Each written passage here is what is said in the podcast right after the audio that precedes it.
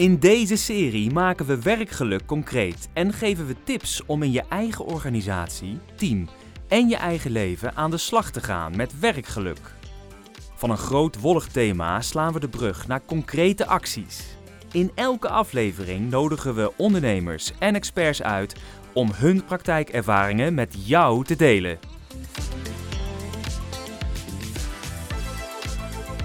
Welkom bij weer een nieuwe aflevering van de podcast Werkgeluk de Baas. Vandaag zit bij mij aan tafel Yvonne van Ginkel. Wat super fijn dat je er bent. Ik vind het ook super fijn dat ik hier mag zijn. Ik zal je even introduceren. Yvonne, jij bent werkcoach bij Jados. Je coacht jonge mensen met een afstand tot de arbeidsmarkt in hun baan, maar ook bij het vinden van een baan die bij hen past. Helemaal waar. Ehm, ik ken Yvonne omdat we samen betrokken zijn bij het project Jobcoaching bij Fondsen Hogescholen. En daarin worden studenten gecoacht wanneer zij net een klein beetje meer hulp en begeleiding nodig hebben tijdens hun stage en hun afstuderen. Wanneer de veilige haven van de studie geruild wordt voor het bedrijfsleven, kan het namelijk heel fijn zijn om af en toe te sparren met iemand die je door de struggles van het leven kan leiden. Ja, precies. En daar ben jij ontzettend goed in. Met zoveel warmte en compassie en openheid omarm je de kwetsbare kant van mensen en zet jij hen weer in hun kracht. En dat is een talent dat ik iedere leidinggevende gun. Ik heb gezien hoe aandacht en een echt gesprek mensen weer kan laten stralen. En daar start wat mij betreft werkgeluk ook. In echte contact en in verbinding met mensen. Dus ehm, ik vond dat jij niet mocht ontbreken in mijn podcastserie. Dus fijn dat je er bent nogmaals. Dankjewel, dankjewel voor deze hele mooie introductie. En ehm, ja, ik sluit me enorm bij je aan. Dat uh, aansluiten en verbinding en een echt gesprek voeren essentieel is om werkgeluk te kunnen, te kunnen bereiken. Ja, ja. ja. Gaan we het straks nog veel meer over hebben. Zeker. Um, ik heb jou natuurlijk geïntroduceerd, maar kun jij ook even wat over jouzelf vertellen? Want wie is Yvonne nog meer? Zeker.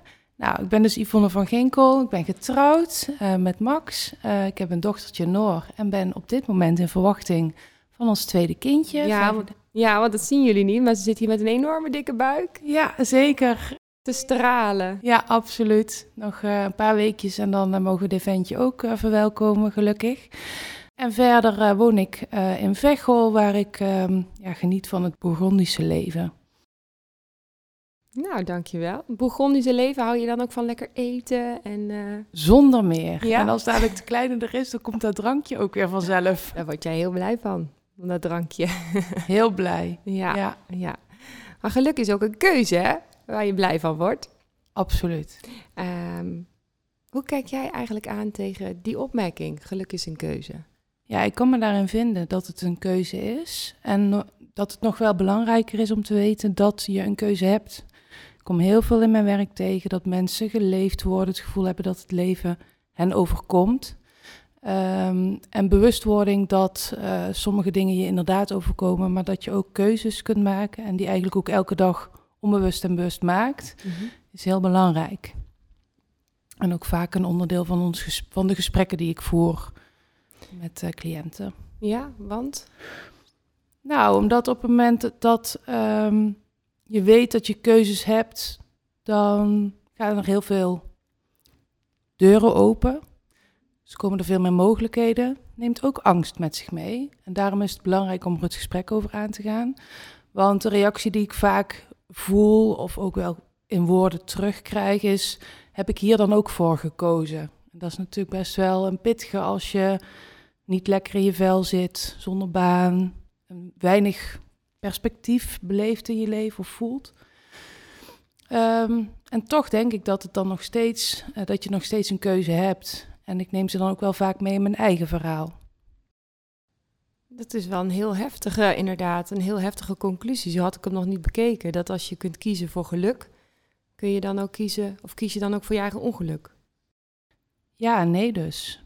Alleen ik denk dat heel veel het verschil zit in bewustzijn en onbewustzijn. Um, en dat je bewust kunt kiezen voor geluk. En dat het onbewuste vaak zit in het ongeluk. Of voor ongeluk kiezen. Mm -mm. Uh, best wel een harde uitspraak, denk ik. Uh, het makkelijkste om het vanuit mijn eigen perspectief te vertellen, is om een stukje te vertellen over mezelf. Mm -hmm. Ik ben um, best wel lang gepest in mijn verleden, een jaar of zes, alles bij elkaar. Um, en ik wist eigenlijk al veel eerder dan die zes jaar dat ik er niet, dat ik niet gelukkig was. Het straalde aan alles. Ik was niet mezelf. Ehm, heel veel verdriet, heel veel negatieve gedachten, heel veel eenzaamheid. En toch wilde ik niet loslaten aan de situatie waar ik in zat. Want ondanks dat alles was daar ook een stukje veiligheid, want ik wist wel wat er was. En wat was er dan? Nou, mensen in ieder geval. En ondanks dat de manier waarop ik behandeld werd, hoorde ik gevoelsmatig dan toch blijkbaar ergens bij. Oké. Ja, en dat was voor mij heel belangrijk. Ik wilde heel graag leuk gevonden worden en lief gevonden worden en ergens bij horen. Dat was voor mij heel belangrijk. Zelfs als dat de mensen zijn die je enorm pesten en je eigenlijk heel verdrietig maken. Ja, zelfs dan. Ja. Tot op een dag ik een keuze maakte. Ik weet het nog heel goed. Het was in de zomervakantie. Ik fietste altijd naar school met de mensen die mij pesten. En in de zomervakantie uh, van uh, 4 VWO naar 4 HAVO, want dat was ook een keuze die ik heb gemaakt. Ik ben uh, van een niveau veranderd. Of de overstap gemaakt van VWO naar HAVO. Maakte ik de keuze of ik nou alleen moet fietsen of met heel iemand anders. Maar met deze mensen ga ik niet meer mee fietsen. En dat heb ik ook gecommuniceerd in een mail naar een van die mensen. Wauw. Wat super spannend was natuurlijk. En um, toen ben ik uh, die eerste dag naar school, na de zomervakantie, alleen op de fiets gestapt. En hoe was dat? Veel minder erg dan ik had verwacht. Mm -mm. Ik vond het super spannend. Ik heb uh, de nacht ervoor heel slecht geslapen. Maar ik ben gaan fietsen en wat mijn ervaring was, is dat er heel veel mensen dezelfde kant op fietsten. En dat het veel minder eenzaam voelde, ondanks dat ik niet per se iemand naast me had op de fiets. Um, en dat opende op dat moment wel echt mijn ogen. Ja, dat kan ik me heel goed voorstellen. Dat bood nieuw perspectief. Ja. Het vereist ook heel veel lef, hè? Ja, dat denk ik ook. Maar um, je kunt in je leven kiezen om de angst te laten regeren, zeg ik altijd. Of je kunt bedenken dat die angst een functie kan hebben, maar dat voorbij die angst ook andere opties zijn. Ja, ik zie in mijn eigen werk, in mijn eigen praktijk als coach ook heel veel mensen die niet op een plek zitten. Die dan naar mij toe komen van, joh, ik, ik zit niet op mijn plek, het gaat niet goed, um, help mij, hoe verder? En ik kom dan ook heel vaak mensen tegen, inderdaad, die ook die keuze niet durven maken. Die dan liever heel lang ongelukkig in een huidige baan blijven, dan dat ze dat loslaten en aan iets nieuws beginnen waarvan ze nog niet weten hoe dat zal zijn straks. En als je het vanuit een stukje veiligheid bekijkt, dan, dan is dat eigenlijk heel logisch. Want we zijn allemaal op zoek naar veiligheid, elke dag weer. Dat is een van onze basisbehoeften. Hè? Ja, absoluut. Veiligheid. Ja. ja. Ja, ja en um, ik zeg tegen deze mensen ook, ga het gesprek aan, weet je. Ga, uh, ga, praat met je leidinggevende. En als het met je eigen leidinggevende niet kan, praat met iemand met wie je er wel over kan praten op je werk. Om te kijken welke opties er nog zijn. En, en, en om dat bespreekbaar te maken. Um, en, en ik merk ook dat dat dus van beide kanten eng is. Want ook vanuit de leidinggevende kant is het eng als mensen naar hen toe komen met ik zit niet op mijn plek, ik wil iets anders. Um, maar ook vanuit de medewerker, omdat je dan moet toegeven dat je niet op je plek zit. En dat voelt soms ook als falen. Ja, dat kan ik me heel goed voorstellen. Toch denk ik dat op lange termijn het gesprek aangaan altijd meer oplevert. En misschien helpt het wel om te bedenken dat wat jij spannend vindt, een ander ook spannend vindt. Ik zelf heb in dezelfde situatie gezeten. Ook in een functie waar ik niet helemaal op mijn gemak meer zat. Of in ieder geval niet meer in mijn kracht stond. Want dat vind ik heel belangrijk. En dat merkte ik vooral op dat de energie uh, veranderde. Waar ik eerst heel veel energie kreeg. Ja, was het nu vooral heel veel energie lekken constant. En ik ben dat eerst eens gewoon zelf gaan uitvogelen. Want je hoeft natuurlijk niet meteen het gesprek met iemand anders aan te gaan. Ik denk dat het ook goed is om even met jezelf het gesprek aan te gaan. Absoluut. En bij jezelf uit te gaan zoeken van... hé, hey, wat speelt hier nu eigenlijk? Wat voel ik? Wat uh, vind ik uh, daarvan? Wat wil ik daarmee? Dat is eentje die ik heel vaak teruggeef. Niet wat moet ik, maar wat wil ik? Heel belangrijk uitgangspunt. En toen ben ik met collega's gaan praten en vanuit die gesprekken heb ik uiteindelijk ook het gesprek met mijn leidinggevende gevoerd.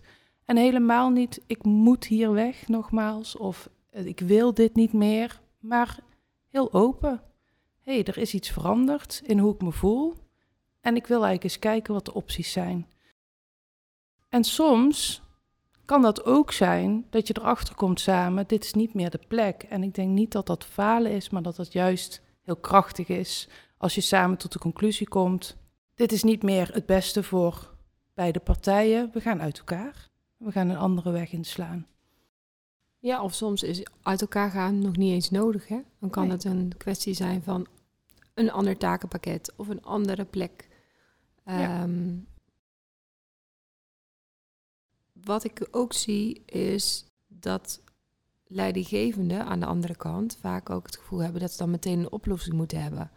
Of dat medewerkers die al zelf bij zichzelf te raden zijn gegaan, daar komen ze vaak ook bij mij, al een kant-en-klare oplossing willen, wat ze zo op een presenteerblaadje aan een leidinggevende kunnen geven. Ehm, in mijn beleving hoeft dat niet. Het feit dat je het gesprek aangaat met elkaar is al zo waardevol en helpt al. Ehm, hoe kijk jij daar tegenaan?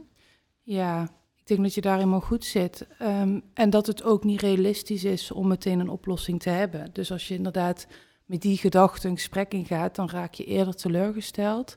Terwijl op het moment dat je bedenkt, ik wil in ieder geval het gesprek aangaan en open en transparant zijn. En dat geef ik aan mijn cliënten, maar ook aan werkgevers die ik spreek terug. Ben zo open en transparant mogelijk in je gesprek. Ehm, en ben eerlijk over wat jij verwacht en wat die ander van jou mag verwachten. Zolang je dat met elkaar kunt doen, dan kom je vaak wel tot hele mooie oplossingen. En dat kan tijd kosten, maar dat hoeft niet erg te zijn. Nee. En is dat dan ook het meest waardevolle wat je volgens jou als, je, als leidinggevende kan doen met je mensen? Gewoon open en transparant luisteren naar elkaar? Ja. Ja, soms ook even uit die rol stappen en bedenken, we zijn twee mensen. Ik ben hier ook niet zomaar leidinggevende geworden. Ik heb ook mijn pad gehad in het leven en op werkgebied. En ga daar even naar terug. Wat was voor jou fijn? Wat heeft jou geholpen? Wat maakt dat jij hier bent? En gun dat die ander ook. Weet je, uiteindelijk geloof ik daar heilig in. Op het moment dat je met momenten, want ik weet ook, het bedrijfsleven vraagt soms ook om andere aanpak, maar met momenten weer even naar dat mens-tot-mens gesprek gaat, verbinding zoekt met de mensen die voor je werken, met je werken, naast je werken net hoe, je het, uh, hoe jij het invult. Ja, dat dat zo waardevol is, omdat je daarmee dat werkgeluk echt stimuleert. En mensen ook aan jou en je bedrijf laat binden. En volgens mij is dat het ultieme wat je wil. Als mensen echt met een, met een lach naar hun werk gaan. En uh, voor jou en, uh, en het product of de dienst die je verleent staan. Dus wat ik je eigenlijk hoor zeggen is, je hoeft als leidinggevende geen coach of therapeut te zijn. Hè? Want ja, sterker nog, ik denk dat de meeste leidinggevenden die ambitie totaal niet hebben. Maar wel teruggaan naar, oh ja, die momenten heb je wellicht zelf ook gehad. En hoe wilde jij op dat moment dat iemand anders met jou het gesprek zou hebben? Pas dat ook toe. Ja, ja. En maak het vooral niet te moeilijk. Ben, ja, klinkt misschien heel stom, maar jezelf. En dan niet jezelf in, ik ben leidinggevende, en ik moet nu van alles oplossen, presteren, organiseren. Maar ik ben een mens en ik ga dat gesprek aan omdat ik het beste voor mijn bedrijf wil, maar ook voor die ander. Vaak gieten we die formele gesprekken, dat in, in echte functioneringsgesprekken of beoordelingsgesprekken. Ehm, ik, zie je al lachen. Ja, lachen, ja. Wat vind jij daarvan? Ja, ik begin een beetje te kriebelen als ik die woorden hoor, omdat het gaat over presteren en over misschien wel jezelf verantwoorden. En volgens mij moet het daar helemaal niet over gaan. Terminologie kan voor mij zoveel verschil maken en ik denk voor zoveel meer. Dus ik zou zoveel liever over ontwikkelgesprekken praten en dan wordt het veel minder alleen en veel meer samen. Want jij zegt functioneringsgesprekken, dat zit echt in die hiërarchie. Ja. alsof je iets mag van iemands functioneren mag vinden of zo. Precies. Oké. Ja.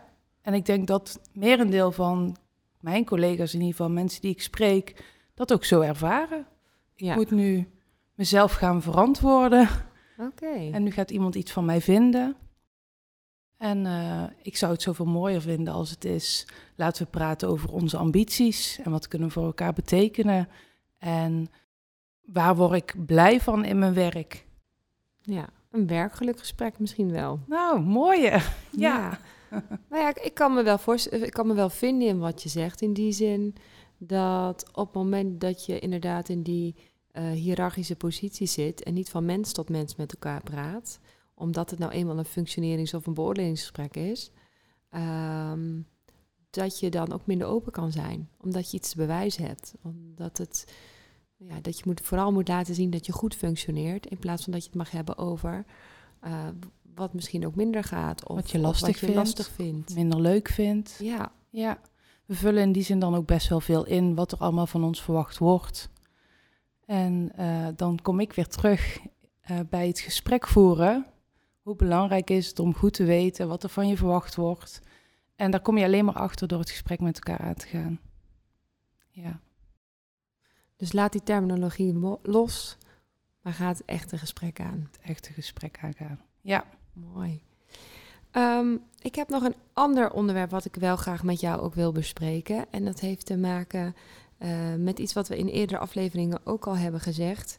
En dat gaat erover dat uit onderzoek ook blijkt dat geluk eh, een keuze is, hè, maar ook voor nou, circa 50% wordt bepaald door je genen of je persoonlijkheid. Ehm, dat vind ik best heftig. Want dat betekent ook dat je soort van voor de helft van je eh, geluksgevoel geen invloed hebt. Kun je uitleggen hoe jij daar tegenaan kijkt? Ja, het eerste wat ik denk is, dan heb je nog steeds wel 50% waar wel invloed zit. Oh, dat dus is de dat is in ieder optimist in jou. Ja, dat is de optimist in mij, dat eh, halfvolle glas.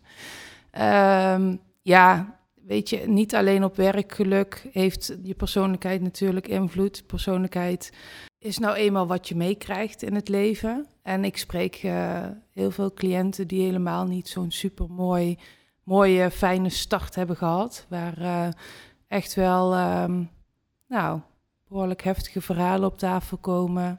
Die, nou, ook helemaal nooit geleerd hebben dat ze bijvoorbeeld kundig in iets zijn. Hebben eigenlijk vooral heel veel strijd geleverd in het leven en hebben helemaal geen aandacht mogen hebben voor wat ze gelukkig maakt. Ze zijn vooral in overlevingsmodus gebleven. En dat betekent natuurlijk helemaal niet dat ze niet kundig zijn. Ze hebben het gewoon niet geleerd wat het is en wat dat voor hun betekent. En dat zit, daar zit denk ik ook een essentie. Wat ik heel erg heb geleerd de afgelopen jaren is dat ieder, iedereen zijn verhaal heeft.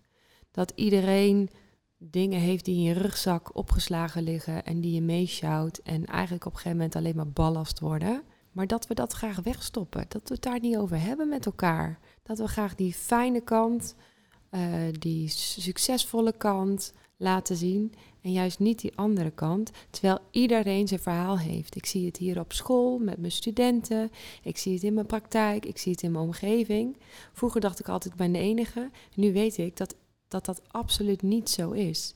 Nee, mooi dat je dat zegt. En ik denk dat daar de essentie ook ligt. Dat je jezelf leert kennen in zijn geheel. Dus met inderdaad de ballast en de zaken waar je misschien minder goed in bent, of waar je angstig voor bent, of waar je nog iets in wil leren. Um, maar daarnaast ook ziet waar je wel heel goed in bent en waar uh, je energie van krijgt en plezier aan beleeft. En dat is um, waar ik me als werkcoach heel vaak op focus. Dus om veel meer zicht te krijgen op je persoon in zijn geheel. En te omarmen en te zien dat die kwetsbaarheden, dat daar stiekem ook een kracht in ligt. Dat dat inderdaad helemaal niet erg is. Op het moment dat jij ze kunt om omarmen en kunt benoemen en bespreken in zo'n echt gesprek wat je nodig hebt van je omgeving of wat jij um, in die omgeving kan toevoegen, dan uh, blijkt vaak dat die kwetsbaarheden helemaal geen belemmeringen hoeven te zijn. Nee, nee want je neemt jezelf, jezelf met al je kwetsbaarheden en, en die rugzak ook elke dag mee naar je werk. En dat gaat ook heel vaak goed. bijna altijd. Ja? Stiekem. Ja. Ja, ja. En ja, wat ik al vertelde, hè, ehm, vanuit mijn verleden te maken gekregen met angst. Ook gediagnosticeerd met een angstproblematiek. En die neem ik heel vaak mee in mijn gesprekken. Op het moment dat ik besloot, die angst gaat niet meer regeren. Dat is mijn kwetsbaarheid. En dat betekent niet dat die angst er niet is, want dat is een onderdeel van mijn persoonlijkheid. Door alles wat ik heb meegemaakt. Dus die angst die gaat nooit weg. Die zal altijd een onderdeel zijn. Maar toen ik hem ben gaan omarmen en heb gezegd: Jij bepaalt niet meer mijn leven. Ik ga eigenlijk vooral laten zien dat ik veel meer ben dan dat. Werd de angst een kracht. Want elke keer als ik ergens een beetje kriebels krijg, hè, of tri- getriggerd word door die angst in mijn hoofd, dan denk ik: En nou zal ik eens gaan kijken wat ik wel kan. Dus het is eigenlijk een beetje mijn motortje geworden. Als ik denk, dit vind ik spannend, ik weet niet of ik dit kan, ga ik het juist doen. En hoe vaak het leven mij al heeft bewezen dat het dan dus toch lukt. En hoe gaaf dat is en hoeveel energie je daarvan krijgt. En hoeveel je groeit in je persoonlijkheid en hoe ze- zelfzekerder ik daardoor ben geworden. Ja, dat gun ik eigenlijk iedereen. Wat leuk dat je dit zegt, want in aflevering 3, Omarm je ongeluk, is dat ook precies waar we het met elkaar over hebben. En waar Ellen mij ook meeneemt in een oefening om dat eh, ja, vaker te leren doen. En jij doet dat dus. Ja, en ik daag altijd ook mijn cliënten uit dat te doen. Dan neem ik ze mee in mijn verhaal en dan zeg ik, wat heb je te verliezen? Ga maar gewoon eens doen en bewijs jezelf het tegendeel. Als afsluiter, hè, want we zitten bijna aan het einde van deze mooie podcast. Volgens mij kunnen we hier nog uren over praten samen, maar Ja. we moeten het eh, kort houden. Ja. Wat zou jouw tip zijn voor de leidinggevende of de, de mensen die nu luisteren naar deze aflevering? Hoe kunnen zij starten met dat echte gesprek? Nou, wat ik al eerder aangaf, probeer af en toe die rol naast je neer te leggen en eh, het gesprek van mens tot mens te hebben. Bedenk waar jij vandaan komt, want ook jij hebt hulp gehad van een collega, een vriend, vriendin, een docent misschien in het verleden die jou eh, de juiste weg heeft, eh, heeft geboden. En ehm, stel vragen niet om te reageren, maar om te begrijpen waar iemand vandaan komt en wat iemand nodig heeft. Eerst begrijpen en dan begrepen worden. Absoluut. Mooi, dankjewel. Dankjewel voor dit mooie gesprek. Graag gedaan. Dankjewel dat ik hier mocht zijn. Yvonne, jij hebt ook nog een boekentip, hè? Ja, Die je hebt meegenomen. Jij gaf aan Kracht van de Keuze. is een heel mooi boek van Kelly Wekers. ja, dat klopt. Waarom spreekt dit boek jou zo aan en waarom moeten mensen dit lezen? Nou, wat ik ten eerste heel krachtig aan dit boek vind, is dat ze heel erg vanuit haar eigen ervaring eh, vertelt. En daar ben ik fan van, want dan ben je van mens tot mens met elkaar in contact. En zij vertelt heel mooi aan de hand van haar verhaal, zonder oordeel, hoe eh, zij de verandering heeft gemaakt van het leven overkomt me naar ik maak mijn eigen keuzes. Ook een keuze voor geluk. En dat gunnen we iedereen. Absoluut. Dankjewel Yvonne. Nogmaals, fijn dat je er bent vandaag. Dankjewel. Ben je enthousiast over deze podcast? Like, deel en abonneer jezelf ook. En stuur hem vooral ook naar anderen toe. En vind je het leuk om eens bij mij aan tafel te praten over jouw ervaring met werkgeluk? Mail dan naar werkgelukdebaas.fontis.nl. Tot de volgende keer.